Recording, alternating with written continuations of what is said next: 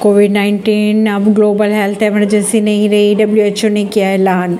आतंकी इंडस्ट्री का प्रवक्ता है पाकिस्तान एससीओ बैठक के बाद बोले जयशंकर। रूस के साथ सभी मुद्दों पर हुई बात एससीओ बैठक के बाद जयशंकर ने कहा। कर्नाटक हाईकोर्ट ने पीएम मोदी के रोड शो के खिलाफ जनहित याचिका की खारिज। जापान में भूकंप के तेज झटके छः दशमलव दो थे तीव्रता। मणिपुर की अगर बात की जाए तो स्थिति में थोड़ा सुधार है। कल रात से हिंसा की कोई खबरें नहीं आई अभी तक। ऐसी ही खबरों को जानने के लिए जुड़े रहिए जनता श्रेष्ठता पॉडकास्ट से। परवीन दिल्ली से।